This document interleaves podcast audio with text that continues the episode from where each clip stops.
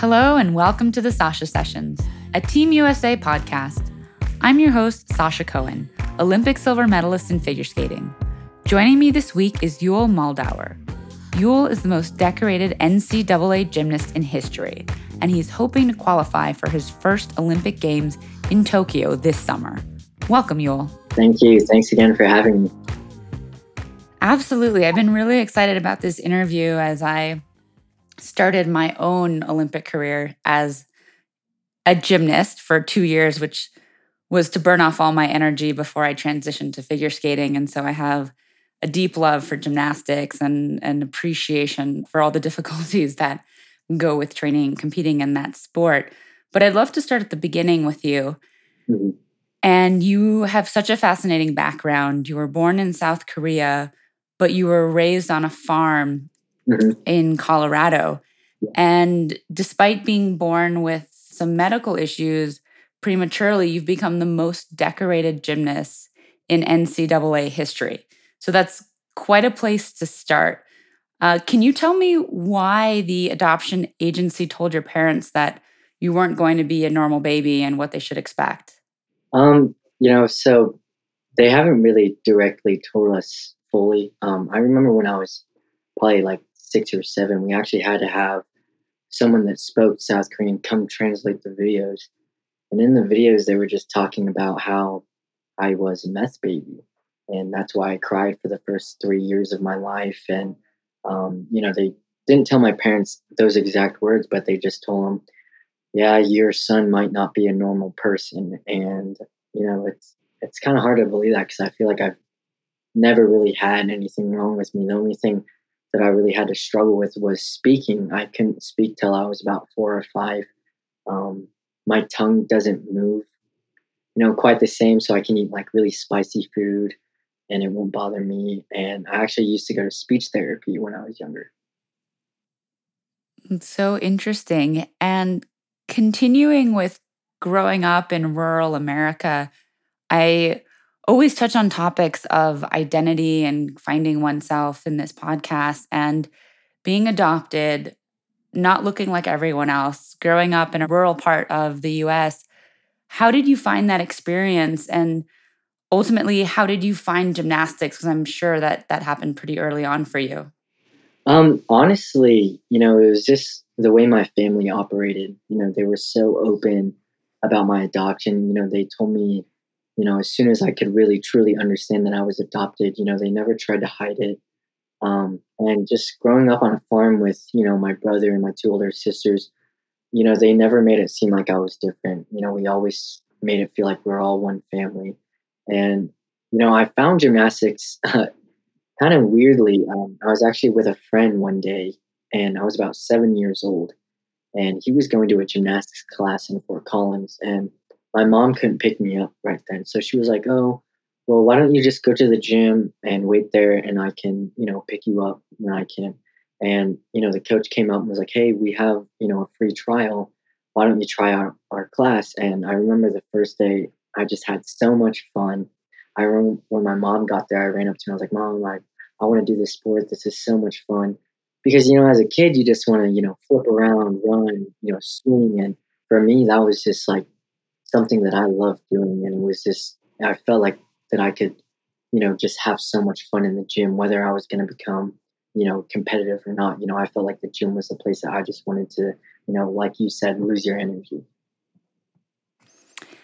I went through three different elementary schools. I was bouncing off the walls, always climbing trees. And so when my parents put me in gymnastics for three hours a day, I came home as a a docile child and used up my energy. And so it was a perfect fit and ultimately a great segue into figure skating and gave me that strength and coordination that that really helped me early on in my career. Mm-hmm. And I'd love to ask you a little bit, I guess it's a big time in your life right now. Trials are coming up next week, I believe. Yeah. And I've listened to a few of your interviews and podcasts, and I, I, love the perspective that you bring to the sport and the maturity. And I heard you say that assuming you make the team, you don't just want to go to the Olympics, you want to go and bring something back. And you know, I assume that that probably involves something shiny and heavy. Can you describe a little bit in more detail how you're gearing up for these games and what your perspective is? Yeah, um, you know, the way I see it, um, gymnastics is, you know, to be honest, almost a dying sport in the US, especially for men's. And for me, you know, I have these big goals of bringing hardware back, not because of something that I want to do, but it's something that I feel like we should do for the sport. It's not talking about individual goals. It's now talking about the bigger picture and, you know, saving the sport. You know, this past year, you know, numerous schools cut their programs. And it was sad to see as a gymnast because when you're a gymnast, you understand what it takes. You know, there's no off season, two practices every day. You're sore, you're tired, you go through all these things, but it teaches you so many life lessons. And people, I feel like they they overlook what gymnastics can do for an individual.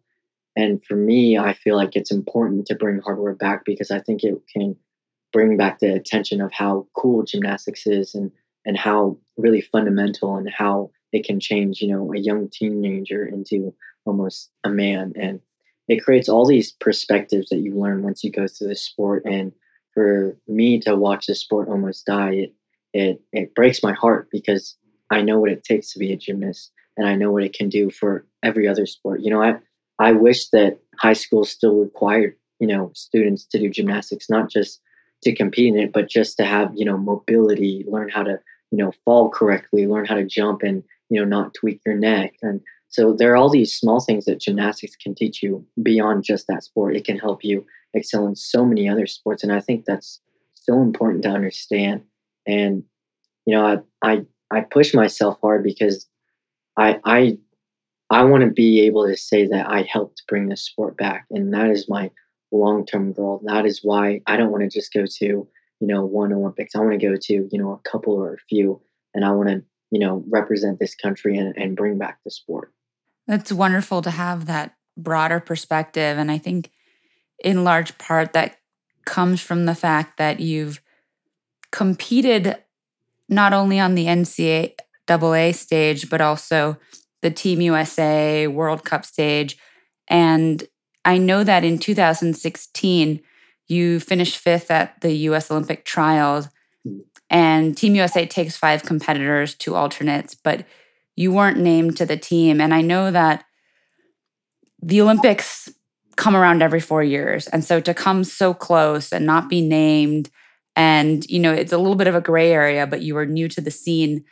Mm-hmm. I would love for you to take me back to your mindset at that time, what that experience was like, because ultimately you've had for now five years since that time to develop and mature as an athlete physically and mentally. And I'm sure that's really shaped your goals and views of hopeful longevity in the sport.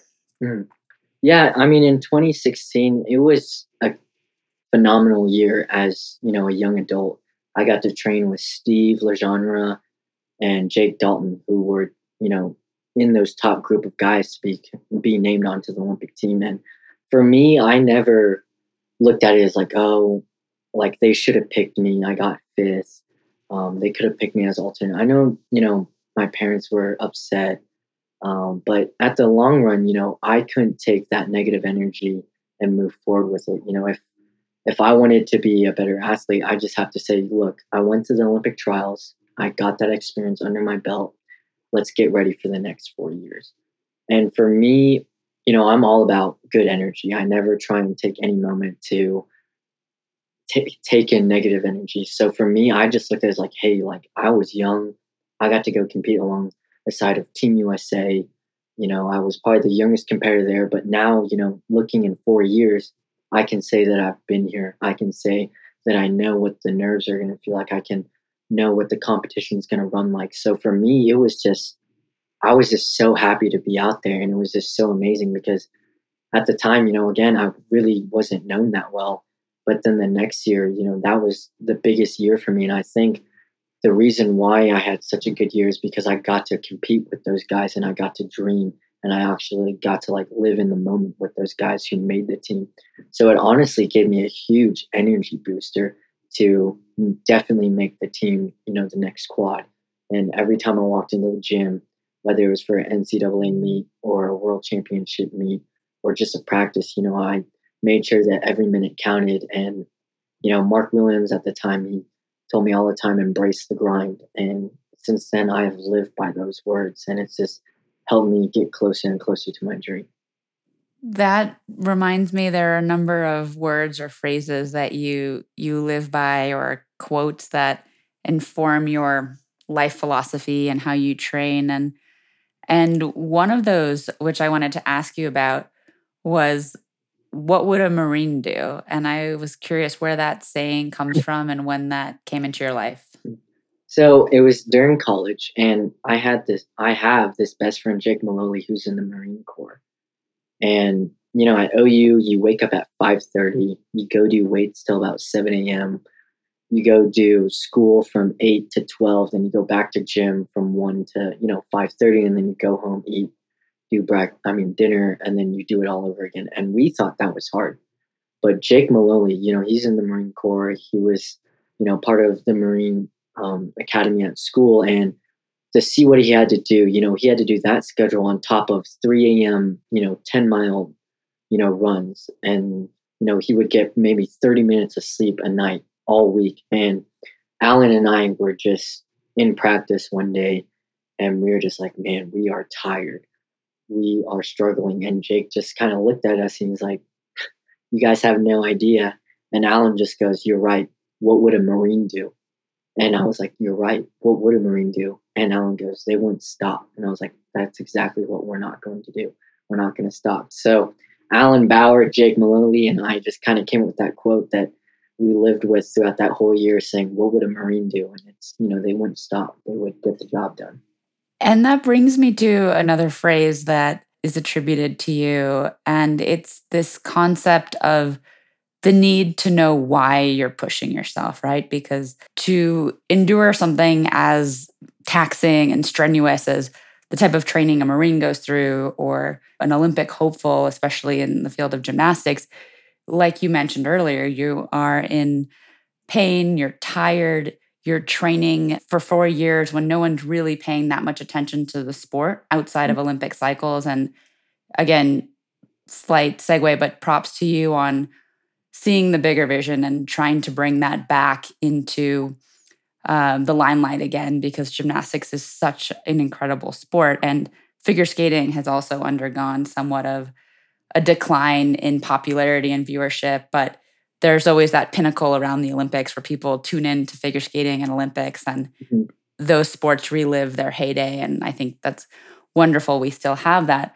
But going back to the why you need to know why you're pushing yourself um, because again you're getting up so early you're making so many sacrifices and you're training for something that is perhaps four years away. So i'm curious what your why is and, and when you found it.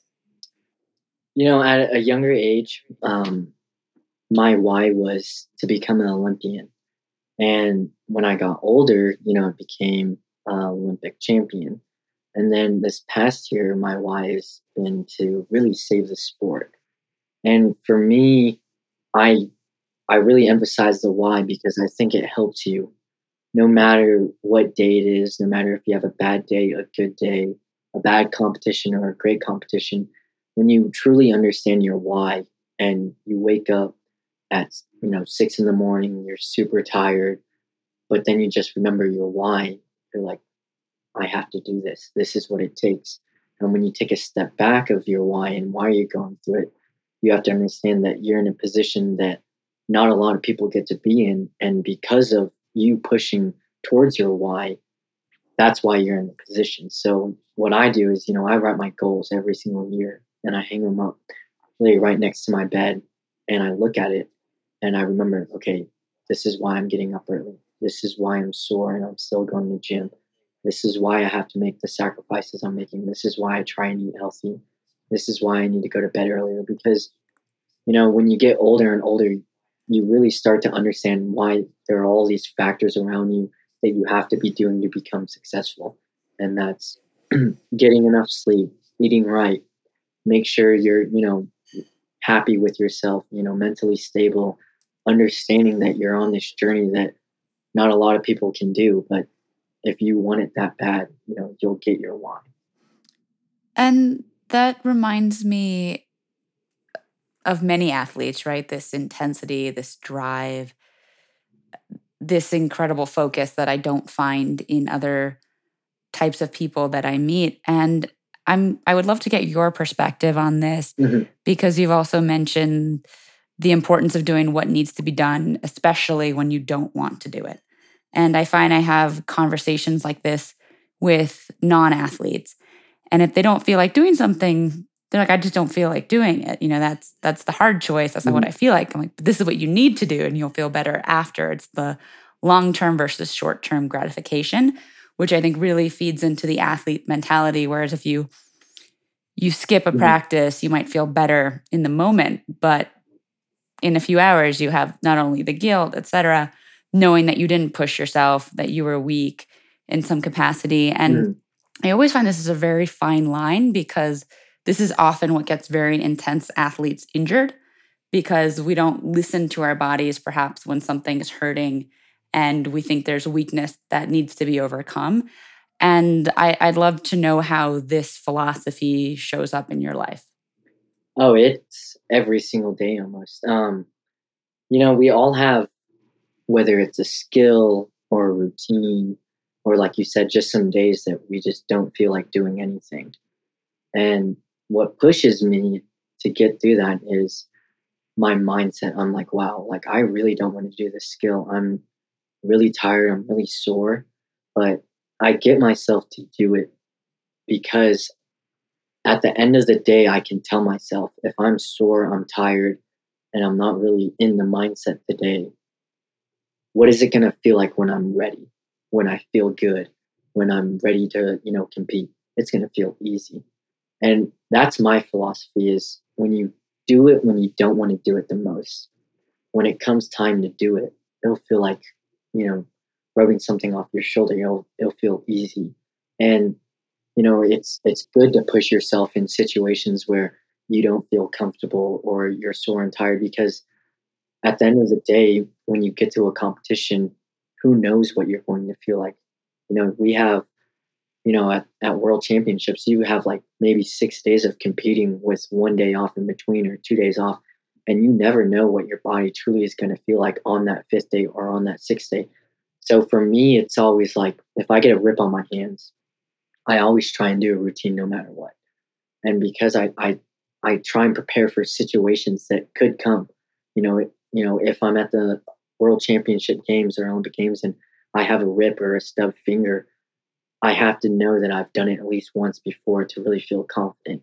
And I like doing that because it just creates this really good mindset for yourself of I can do a routine or a skill any moment. It's just all about telling myself that I can, whether if I'm feeling good or feeling bad. And the more you practice that, I think the easier and easier, you know, your sport gets. I mean, I'm sure you felt it, you know, let's say learning a double axel, right? Uh, you know, I bet there were some days where your ankles were sore, but you did it. And then at the end of the day, you felt so great about yourself. And at that moment, you knew you could do it whenever. It reminds me when I learned a double axel, I took me nearly two years and I was black and blue on both sides from my hips halfway down my thighs. And we ended up buying a a wetsuit and mm. cutting out pieces of the wetsuit and doubling and tripling it to mm. make custom pads to mm-hmm. wear in my leggings because I I don't think I've fallen more on any any jump that I learned than the double axel, but when I finally got it it was it was so rewarding and that jump was actually a bit of a turning point for me because I think a year into trying to learn that that jump I I almost quit and asked myself is this worth it like the misery the tears all my friends are at the beach and I'm pounding myself into the ice every day. Am I ever going to get this? Because that is a defining jump in figure skating. If you don't get it, you usually end up quitting soon. And if you do get it, you're more likely to to learn your other triple jumps. Mm-hmm. So what what you're speaking to certainly makes makes a ton of sense. And I, I wanted to ask you if you feel like this is where confidence comes from, if it comes from doing something when you're in pain or tired or don't want to do it. And I always felt like when I trained nine out of 10 days, I was in pain and didn't feel great. And the one day you feel amazing and you know, you wish that every day is like that. Mm-hmm. But if where you derive your sense of confidence from, is it needing to do a routine three times in a row perfectly? Is it the showing up every day? Is it the way that you understand and make sense of of your training, whether it's good or bad? Mm-hmm. Definitely, you know, there are so many things that come with confidence. Um, for me, you know, a general week, um, starting on Monday, like for me, I know Monday's is going to be a little more rough than any day of the week just because you're getting back into the flow of things.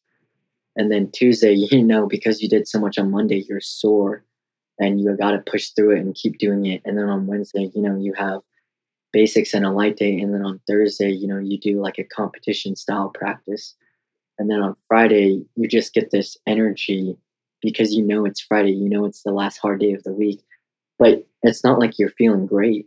It's not like you feel any different than, um, you know, if you took time off. You're pretty tired at the end of the week on a Friday, but you get through these skills and you kind of think back on the week. You're like, this is crazy that I've had such a hard week and I can do these skills now when I'm super tired, I'm sore.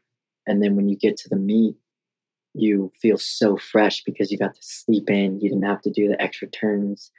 And you get to the meet and you look back on the week and you're like, this is going to be fun. This isn't going to be hard. Nothing hurts. Thankfully, nothing's sore. You know, I got my good rest. I'm ready to go. And I think it's important that you have these hard days. And yes, there's a fine line to pushing yourself between getting hurt, but there's also a fine line of, you know, maybe I'll just do jumps that will practice the basic of the harder skill, or maybe I'll use extra padding today, or, you know, maybe I'll do a little more conditioning in this sense just to get my muscles moving. And you do all these little things because, you know, you're building your mindset. You're creating that confidence that you've been going through through the entire week. You know, my coaches now, they told me you have to be so confident in yourself that if I came and woke you up in your house at three in the morning and shook you and said you have five minutes to show a routine that you could hit and you would have that confidence. And I think when you get to that point of knowing you can hit a set, you know, I don't need to warm up. I can do this. You know, it's just like think about your whole entire career. I'm sure, you know, a basic leap jump now seemed really hard when you're younger. But as time went on, you just kept doing it and kept doing it. And you kind of don't even realize that you're doing it when you don't even want to because it's so basic. And if you keep doing that with the harder skills, then they just become basics as well. And so it's almost just like this constant routine of growing and growing. And you're just like, wow, I remember when I was 10 and I thought this was hard, but I can do this my first turn every time now.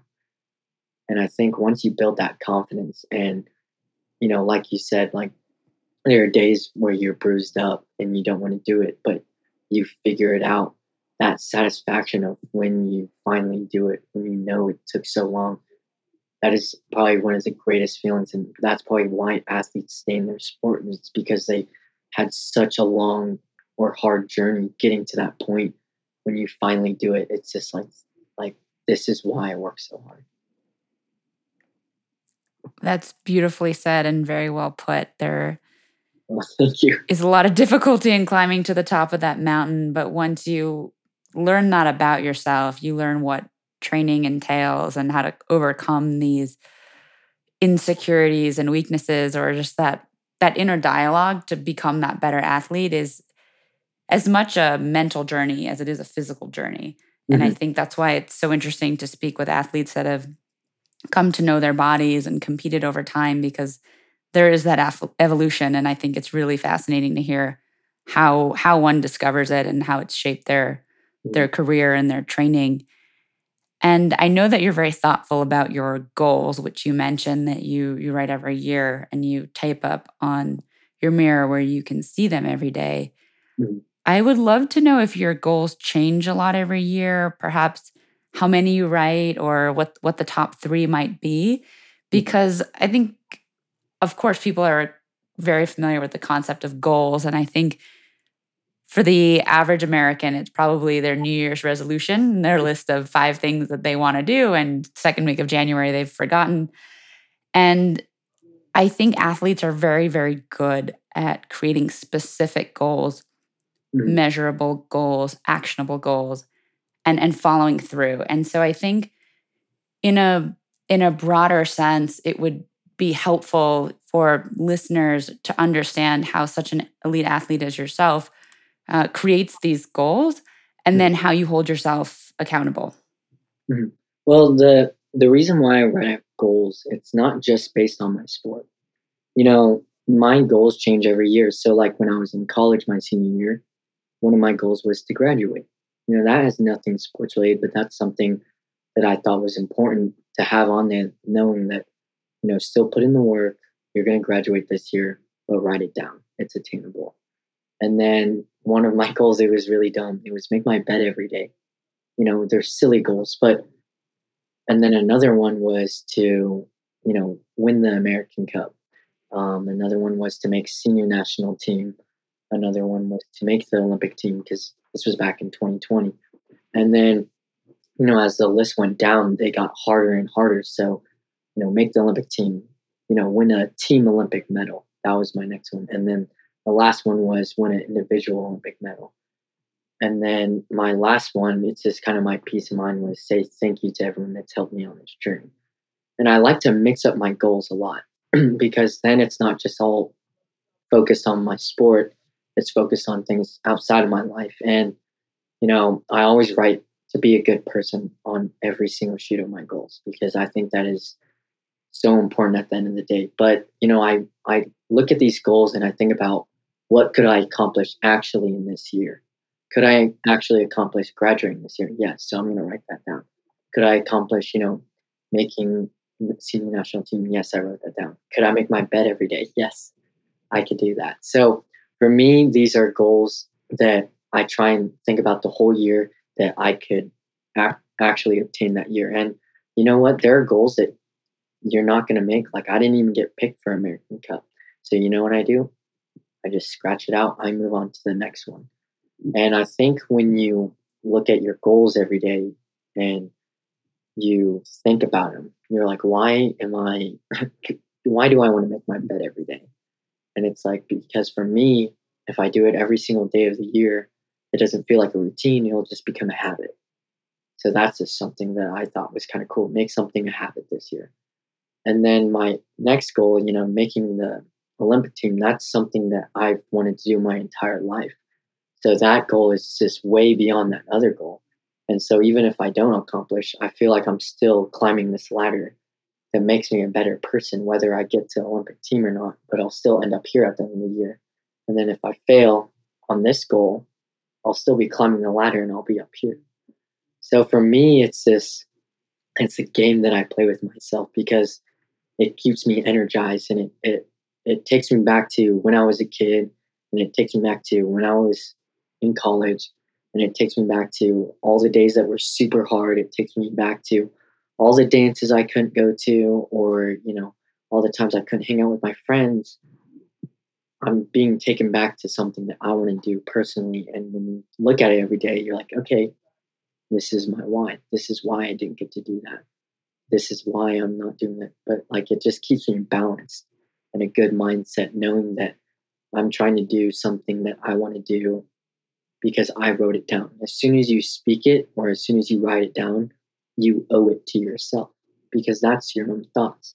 And when you speak upon something or write something down, it means something to you, whether it's in your brain all the time or not. You literally spoke it and wrote it out. So why not try and do something that you said or wrote down?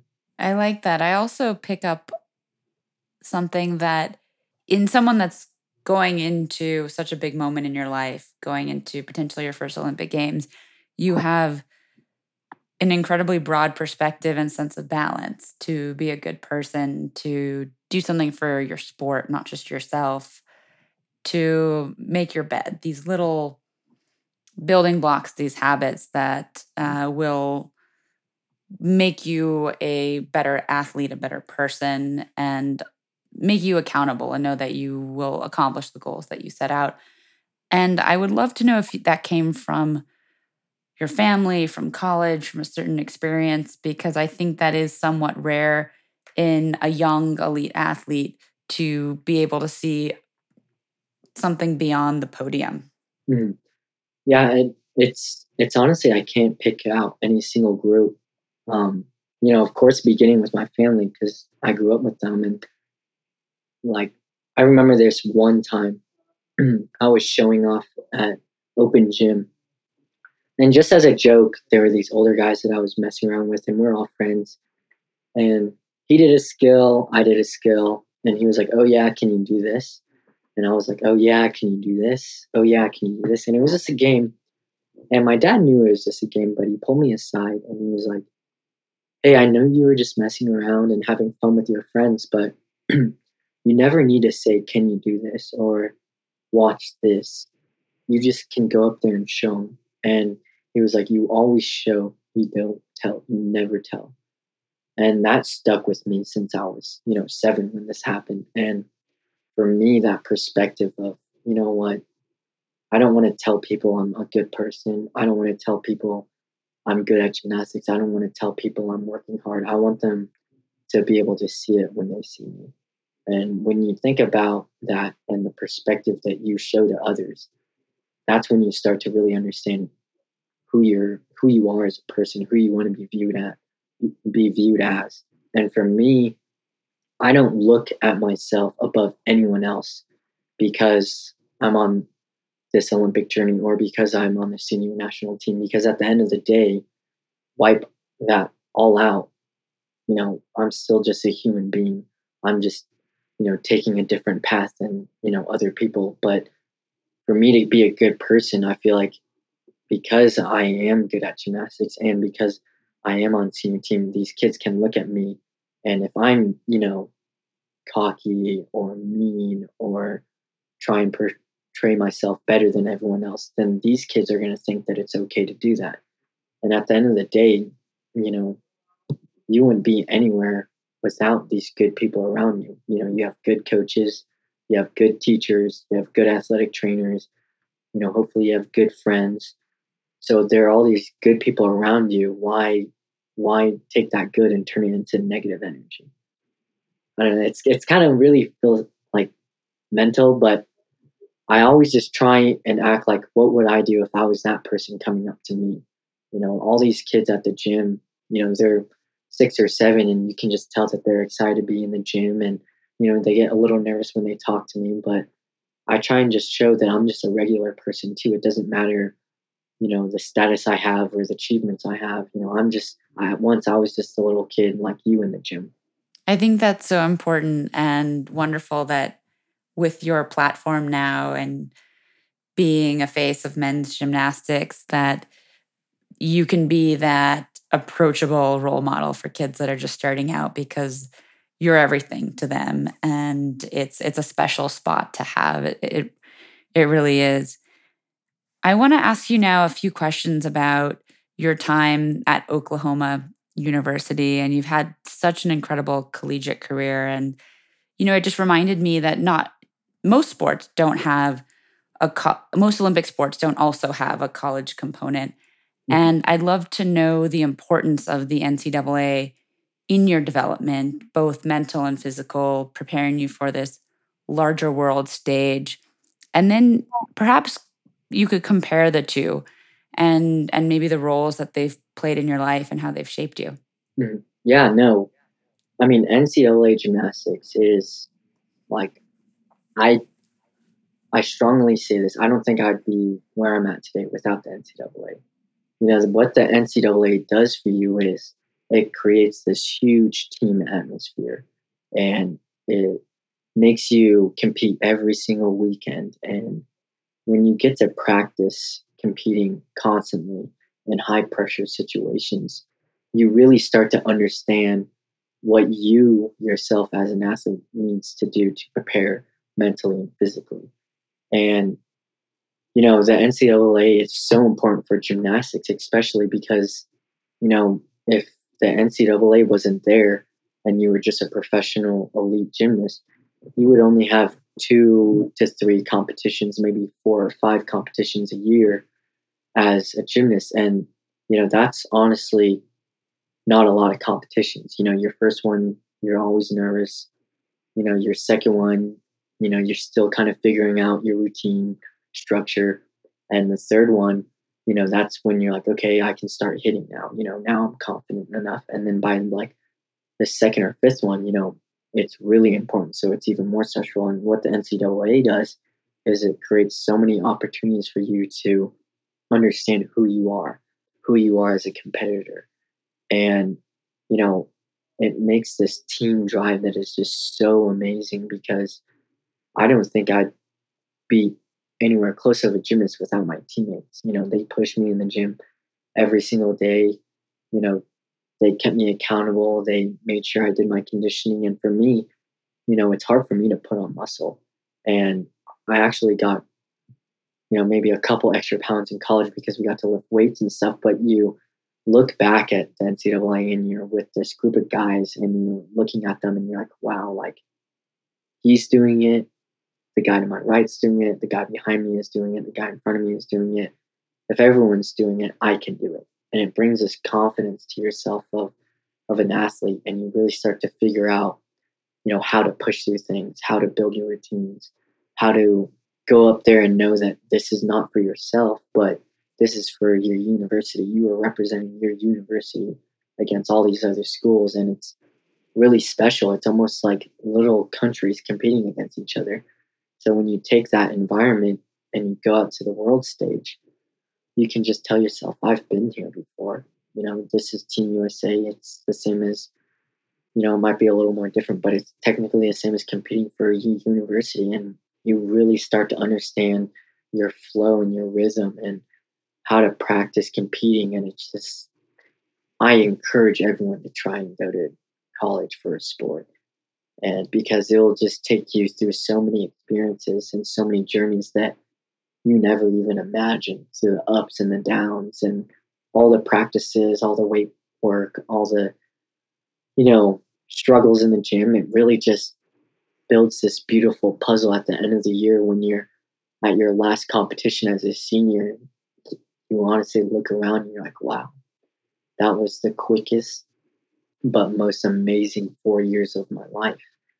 And it's insane what it does for you as a person. You know, it like for me, it, I think it really made me become a young adult. It made me put my priorities straight. It made me understand, you know, my scheduling. It made me understand what it means to work outside of the community. It, it made me understand, you know, what the real world is kind of going to be like. Because when you go to college, you know, you're put into a new group of people that you've probably never met. Maybe you've seen them at some competition, said hi, maybe seen at camps, but you really start to become an adult with this group and with your coaches and with your trainers. And, you know, they teach you all these little life, small lessons that you just kind of keep with you as you, you know, graduate and, you know, tell these little kids. So it was amazing. You know, Oklahoma, I can't even picture myself going to any other school. You know, Mark Williams, he really understood you know what I wanted to do as an athlete, and he never made it seem like I was above anyone else or I was better than anyone else. He kept us all on the same level, which I liked. I never wanted to be viewed as someone better. I never wanted to be viewed as I'm greater than you. You know, we're on this team together. Our our chain link is as strong as our weakest person, and I thought he ran the program perfectly. It was it was amazing honestly. I i wish i could go back and live college again so bad because those competitions and that team environment it is just something amazing. And you'll just sit back and think about it and just smile because you know at times it sucked but it was just so great i feel the same way for different reasons about my college experience and it was certainly eye opening in terms of, you know, the people that you meet, the classes you're exposed to, and just learning about yourself. I think in a larger way than than just your sport if you're spending hours and hours a day by yourself doing something versus having like you're saying a team or a community and and mm-hmm. having this place that fosters growth and i think college is a wonderful wonderful platform to do that on to another topic that's a little bit more fraught racism mm-hmm. asian hate that our country has been dealing with and is is very unfortunate and very ugly and i know that that's something that you've had to personally deal with. And, you know, in an interesting way, you are dealing with it with Americans and then you put on a Team USA jersey and you represent America. Mm-hmm. And that must create kind of a storm of mixed feelings. And perhaps you can describe in detail the incident in March that you shared on Instagram uh, that you experience, and then how you feel having to represent all of America and people that that don't welcome you. Mm-hmm. I mean, um, the incident in March, I was driving on Wadsworth actually, and you know I was in the very right hand lane, and this lady was coming on, and she cut me off, and you know, I didn't lay on my horn or anything. So I was like, you know what, I'll just go in the middle lane and just kind of just get past her. But we both came to a red light and she just rolled down her window and yelled, Go back to China. And I was like, Please, lady, like calm down. But as she was driving away, I was just so shocked because, you know, for me, I didn't take it personally. It just kind of sucked to hear. But for me, I was just so shocked because, especially this past year, it's been all about and racism, you know, welcome everyone. And for her to just say that, especially after everything that's been going on, I was just thinking to myself, do people really not care that much? Do they really just think that they just run the world because they're white and they they live in the US? And for me, I just thought to myself, I was like, lady, if you knew what I did for a living, like I put USA on my chest and I go out there and represent our country, I feel like you would have a whole different perspective of what I look like. Um, for me, it, it, I was just so confused and I just didn't understand it. I was just like, why is this a thing? Why, why is it okay? And I just kind of tried to wipe it over my shoulder, but I actually talked to Morgan Hurd about it. And she was just explaining, you know, we need to stand up, we need to speak out. So I made the Instagram post and I wasn't trying to get any attention to myself about this happened to me, my intention was to say, hey, this stuff is still going on. It can happen to anyone. You know, people always see me as this happy, cheerful guy. So I thought it was really important for me to share that because I don't think I've ever posted anything negative on my social media. I don't think I've ever done that. And I want just wanted to share this with people because I wanted to them to understand that discrimination is still a huge problem, I feel like, just because of what you look like. And, you know, growing up as a kid, you know, I remember this one time I was like 11 and I was running towards a Best Buy on Black Friday. And these kids must have been 14 or 15, not even much older than me. And they just talked to me in like an Asian voice saying, Oh, you need computer now? Like, run, run, run. And for me, I was so young. I was like, What? What? Are, I don't get it. But now that I'm older, I was like, wow, like I went through incidents when I was a ch- child and I didn't even know. And it just kind of sucks that people think that it's okay and it's funny and it's acceptable. And for me, that's why I'm always so emphasized on being a good person because at the end of the day, you don't know the intentions of their heart. You know, you don't know what I do. You know, that lady had no idea what I did for a job. But for me, when I put USA on my chest, you know, I never think about bad people. I think about everyone that's helped me get to where I am and all the good people that are still here and all the, you know, positive things that have happened to me. You know, I think about this every time I put it on. I'm like, wow, I'm adopted. And I get to say I'm putting on, you know, USA on my chest. Like that feels pretty special. So, you know, I never, ever think about the bad things.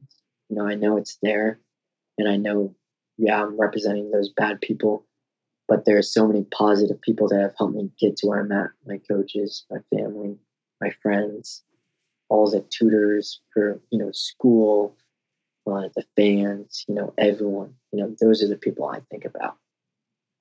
That's very magnanimous of you. Oh. And I think just important to shed light on what you go through and and the reality the unfortunate realities right i think awareness is where it starts and and hopefully things will change sooner than later mm-hmm. but that certainly is a magnanimous response i don't think everyone would be as as big as you but that certainly just speaks to you know kind of everything we've talked about in this conversation thus far before we close, I just have a few last questions. And one is to touch upon the pandemic. And I know it's been tough on on almost everyone in some capacity, whether you are a mom working at home with your kids, uh, an Olympic athlete whose training facilities have shut down, loneliness, uh, being isolated. And I, I'd love to hear a little bit about your experience because I know that your gym shut down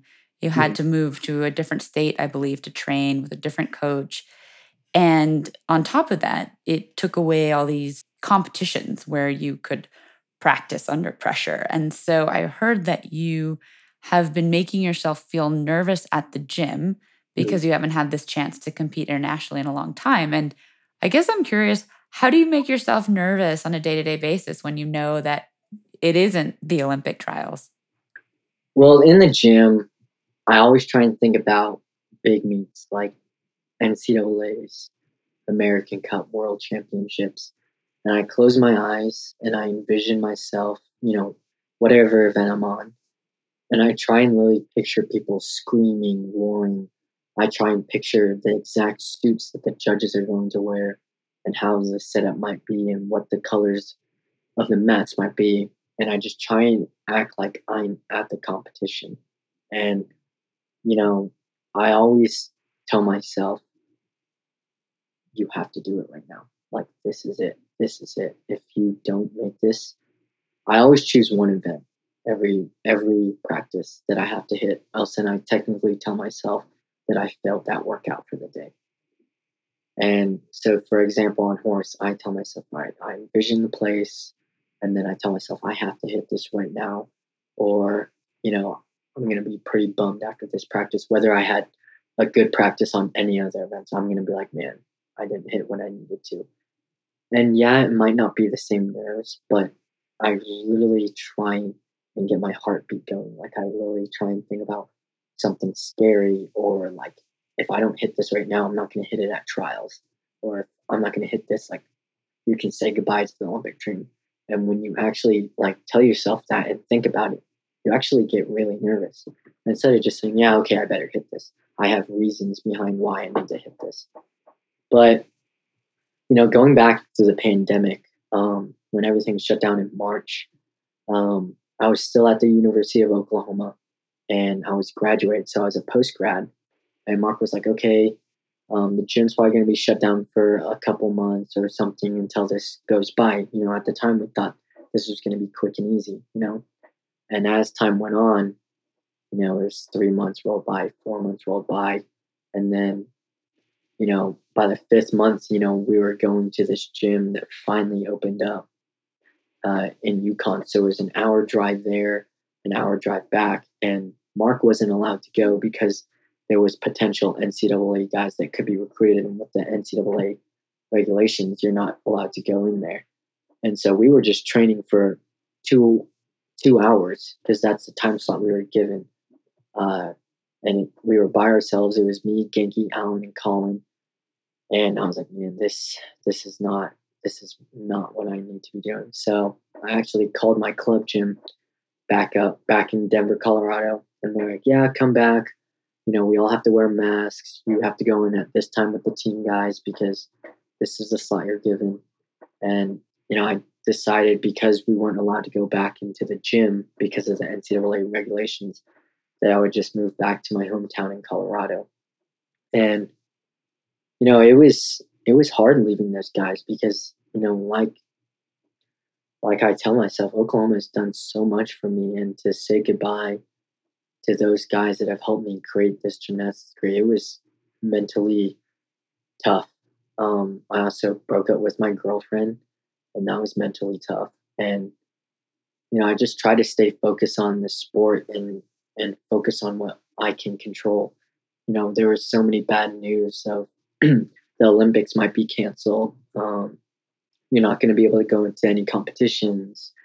You know, so there are all these negative things that were just going in and out, you know, in and out of my ears. But I told myself, look, don't focus on the bad things. You know, you have to be thankful that you're still working out. You have to be thankful that you're getting to go into a gym. Um, and you have to be thankful that, you know, you're healthy. And for me, I just kept going into the gym and just controlling, you know, what I could do, what, which was my gymnastics. And I never tried to let any of these, you know, negative things control me. I was just like, you know what? I'm getting to train. That's all I need to do. Just train like it's going to happen no matter what.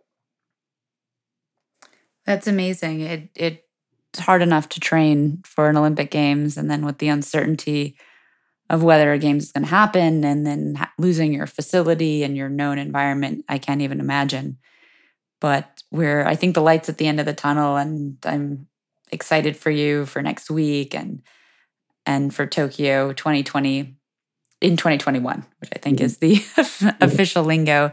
Yeah. And I want to close with one last question, which is what is your Olympic moment in life? And it is something kind of on that magnitude of what you might feel at an Olympic Games, whether it's making it, being on the podium, or that experience, but something else that's big and has been somewhat transformative in your life, perhaps outside of sports. Well, I, I haven't really had an Olympic moment yet, just because I haven't gone. But there are two different instances. You know, one I'll think about my junior year at NCAA's, and that year was just so incredible because you know at the beginning of the year you always have a scrimmage. There are 18 guys on the team, and when we had that scrimmage, there were only six healthy guys. Everyone else had surgery, and we were just like man, like, are we going to be able to even compete as a team this year? And, you know, as the year went on, people got healthy and jumped in. And when we got to NCAA finals, you know, it was going to be for our fourth consecutive title in a row. And no one wanted us to win. And everyone doubted us because we had so many surgeries.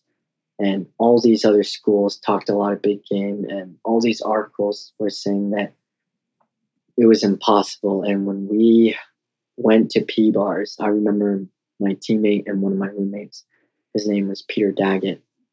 He didn't compete all year, and because he tore his knee twice that same year, and he landed his P bar dismount and stuck. And I remember I was just jumping up and down, like tears, because I got to see all this stuff that he did in the gym, all the struggles, all the pain you know, tearing his knee twice and then finally making the lineup. That was just so special. And it just like made me realize that if you think something is impossible, if you just grind it out and work super hard and you just keep your mind focused on your goal, anything can happen. Because I remember Peter telling us that year that he might just quit the sport, you know, because his knee may not ever be the same. And to see him get that satisfaction, it was just like, it was just so amazing. And for me, that stuck with me no matter how hard the year is going to get, keep on going. And that kind of played into this past year, you know, with COVID. And it was a hard year. And I just remembered what Peter went through. And I was like, you know, he, he had it tough. I'm having it kind of tough right now, but if he did it, I can do it. And then I think another one was you know, floor finals in 2017 at World Championships. You know, I remember looking up at the crowd and there was, you know, 60,000 people or something. And I was just like, holy cow. Like, I have dreamed about this. Like, this is like where I want to be. And for me, I never was like, I need to win a world medal. Like, I have a chance to because I qualified second. And I didn't even think about that. I was just like, man, I'm really getting to live in a moment that I've dreamed about because I want to go into these big atmospheric stadiums with the crowd cheering and everyone's watching you. And to finally live that, that was just like, I want to feel this at the Olympic Games. Like, this is worlds, but I want to feel this at the Olympic Games. And ever since that, I've just wanted more and more people to come in and watch and and just see what kind of show you know these gymnasts can put on.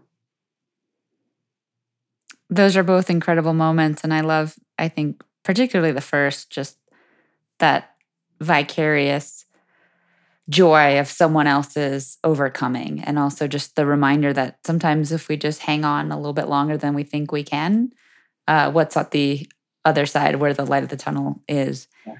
And thank you so much for joining we'll be rooting for you in trials and hope that you make it to tokyo and that it's everything that you've prepared for and, and trained for no, thank you sasha i really enjoyed this